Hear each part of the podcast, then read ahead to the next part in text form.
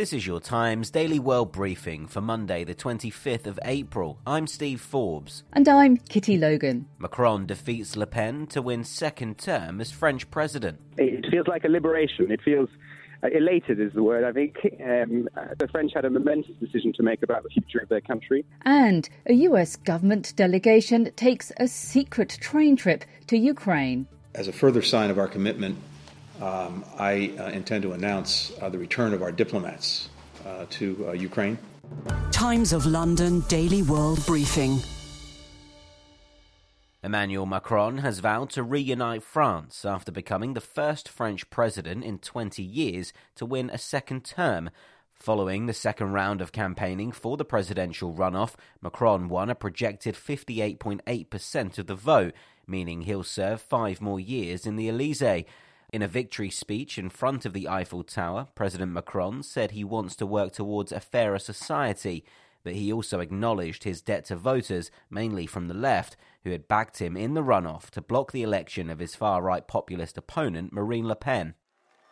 I would here like to thank them and tell them that I'm aware that this vote will oblige me in the future years to make sure that I'm a depository of their sense of responsibility, their attachment to the Republic, and also respect for the differences that have been expressed over the past few weeks.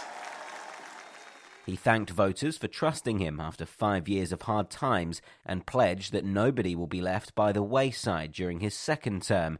Alexander Holroyd is an MP for Macron's La République En Marche party and has been speaking to Times Radio. It feels like a liberation. It feels uh, elated, is the word. I think um, the French had a momentous decision to make about the future of their country, and they've made a decisive call in, in the direction that we've been defending for five years, which is uh, which is a, a, France that believes in climate change, a France that believes in its European future, and a France that believes in its democracy. Adam Sage is the Times of London's correspondent in Paris and has told Times Radio that Macron accepts those who voted him into power may still not be his biggest fans. If you walk around big cities around Paris, Lyon, Bordeaux, um, and some areas of Marseille, you'll find a lot of people who think that President Macron's been a, been a good president um, and vote for him enthusiastically. But there are a lot of parts of the country where people don't share that view, but nevertheless didn't like Marine Le Pen and couldn't stand the idea of her becoming president, and so had to kind of hold their nose to vote for him, which he recognized really on the campaign trail and in his speech last night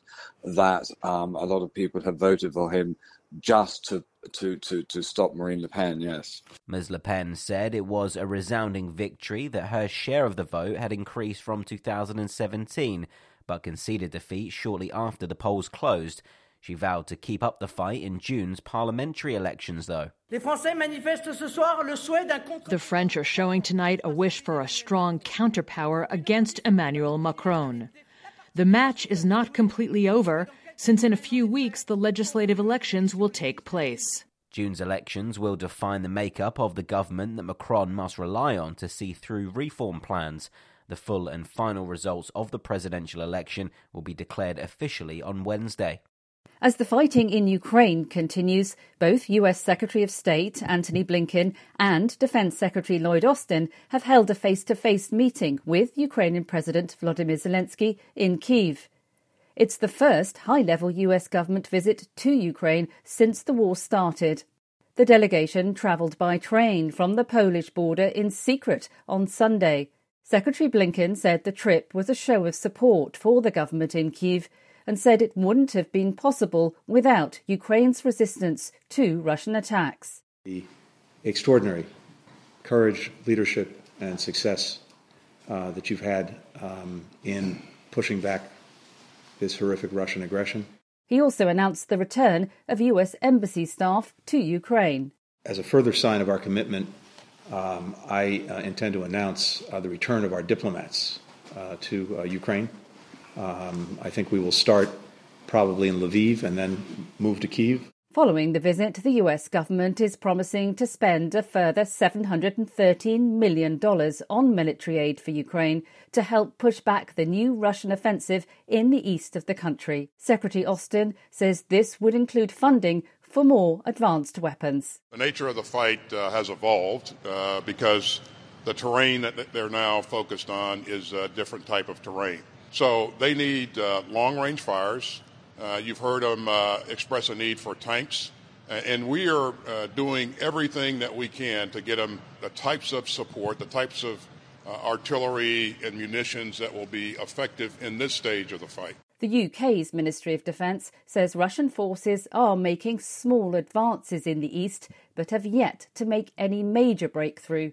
It also claims many Russian units are exhausted by the battle for Mariupol. Russian troops again tried to storm a steel factory there, where Ukrainian troops are holed up alongside around a thousand civilians. Meanwhile, Ukrainians have been heading to church to mark the Orthodox Easter, despite the ongoing fighting. On the way, New Zealand celebrates military heroes for the first time since the pandemic and why mango sticky rice has become popular in Thailand again. Times of London Daily World Briefing.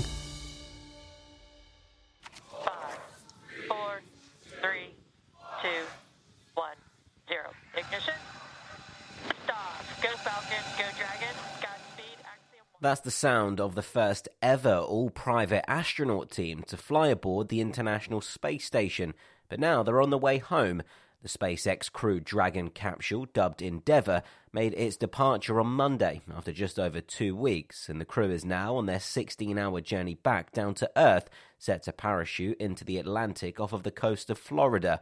The four man team from the Houston based startup company Axiom Space was delayed several days from their return flight after weather conditions prevented them from being able to land in the splashdown zone safely. Burns are nominal so far. SpaceX Dragon Endeavour and the first private astronaut crew, AX 1, separating from the International Space Station, concluding their 15 days aboard the orbiting laboratory. Led by Spanish born retired NASA astronaut Michael Lopez Alegria, the team also included Axiom's Vice President for Business Development, Larry Connor, former Israeli fighter pilot Eytan Stibbe, and Canadian businessman Mark Pathy. The crew launched from NASA's Kennedy Space Center on the 8th of April, joining the seven regular government paid crew of the space station three American astronauts, a German astronaut, and three Russian cosmonauts. To New Zealand now, where thousands gathered on Monday to honour military personnel on Anzac Day. It's the first time people have been able to come out to celebrate the day since the announcement of the COVID 19 pandemic. New Zealand's strict policies to prevent the spread of coronavirus cancelled or limited public gatherings over the past two years.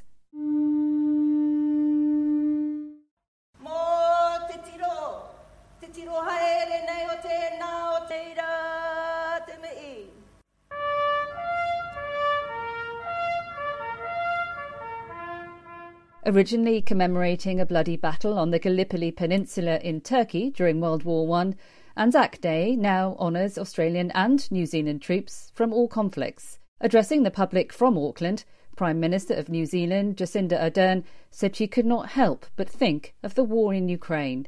Today, on this day, we are reminded that peace cannot be taken for granted, that it must be preserved by the acts of leaders and protected through the actions of citizens. We must all do our part. Ardern added that peace cannot be taken for granted. Fresh in all our minds is the invasion of Ukraine, a most grim reminder of the fragile nature of peace and the devastating impact of war on people's lives. We may feel a great distance from this conflict, but we are inextricably linked to what it represents. The Auckland Museum flew the Ukrainian flag during an Anzac Day dawn service. The Times Daily World Briefing Sport. With the latest from the world of Formula One, here's Kane Reeves. Mercedes team boss Toto Wolff has apologised to seven time Formula One champion Lewis Hamilton, describing his car as undrivable. It's after Hamilton had to settle for a 13th place finish at the Emilia Romagna Grand Prix, which was won by Max Verstappen on Sunday. Wolff apologised to Hamilton on the team radio at the end of the race, with Hamilton describing it as a weekend to forget. Despite Hamilton's problems, his teammate George Russell managed to finish fourth. Sergio Perez took second, with Britain's Lando Norris third. But it was Red Bull's Max Verstappen who took the checkered flag. The Times Daily World Briefing Entertainment. A host of celebrities and comedy royalty gathered on Sunday night to award comedian and talk show host Jon Stewart the Mark Twain Prize for Lifetime Achievement in Humor. The Kennedy Center in Washington, D.C. played host to the 23rd Mark Twain Prize event, the first since the pandemic started.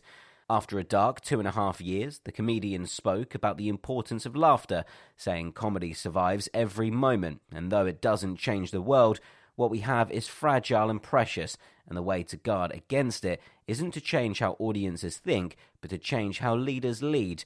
Several of the speakers on the night talked up Stewart's political potential, while Stewart himself said he could be president tomorrow.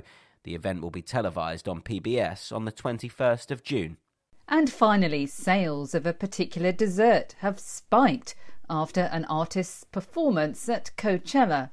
Milli, a rapper from Thailand, brought a bowl of mango sticky rice on stage during her song that shared a title with the dessert. And since then, Bangkok vendor Mae Varee's sales have doubled. The dish is made with sweet sticky rice steeped in coconut milk and topped with ripe mango. One customer admits she was eating the dish because of the performance. I normally love to eat mango sticky rice, but because of the heat, I stopped for a while. But after watching Milli on stage, I am now eating it nearly every day. Even Thailand's Prime Minister got involved, announcing that the Culture Ministry is considering putting the dish on UNESCO's Cultural Heritage List. And that's your Times Daily World Briefing for Monday, the 25th of April. This podcast from The Times is brought to you in partnership with Google Podcasts.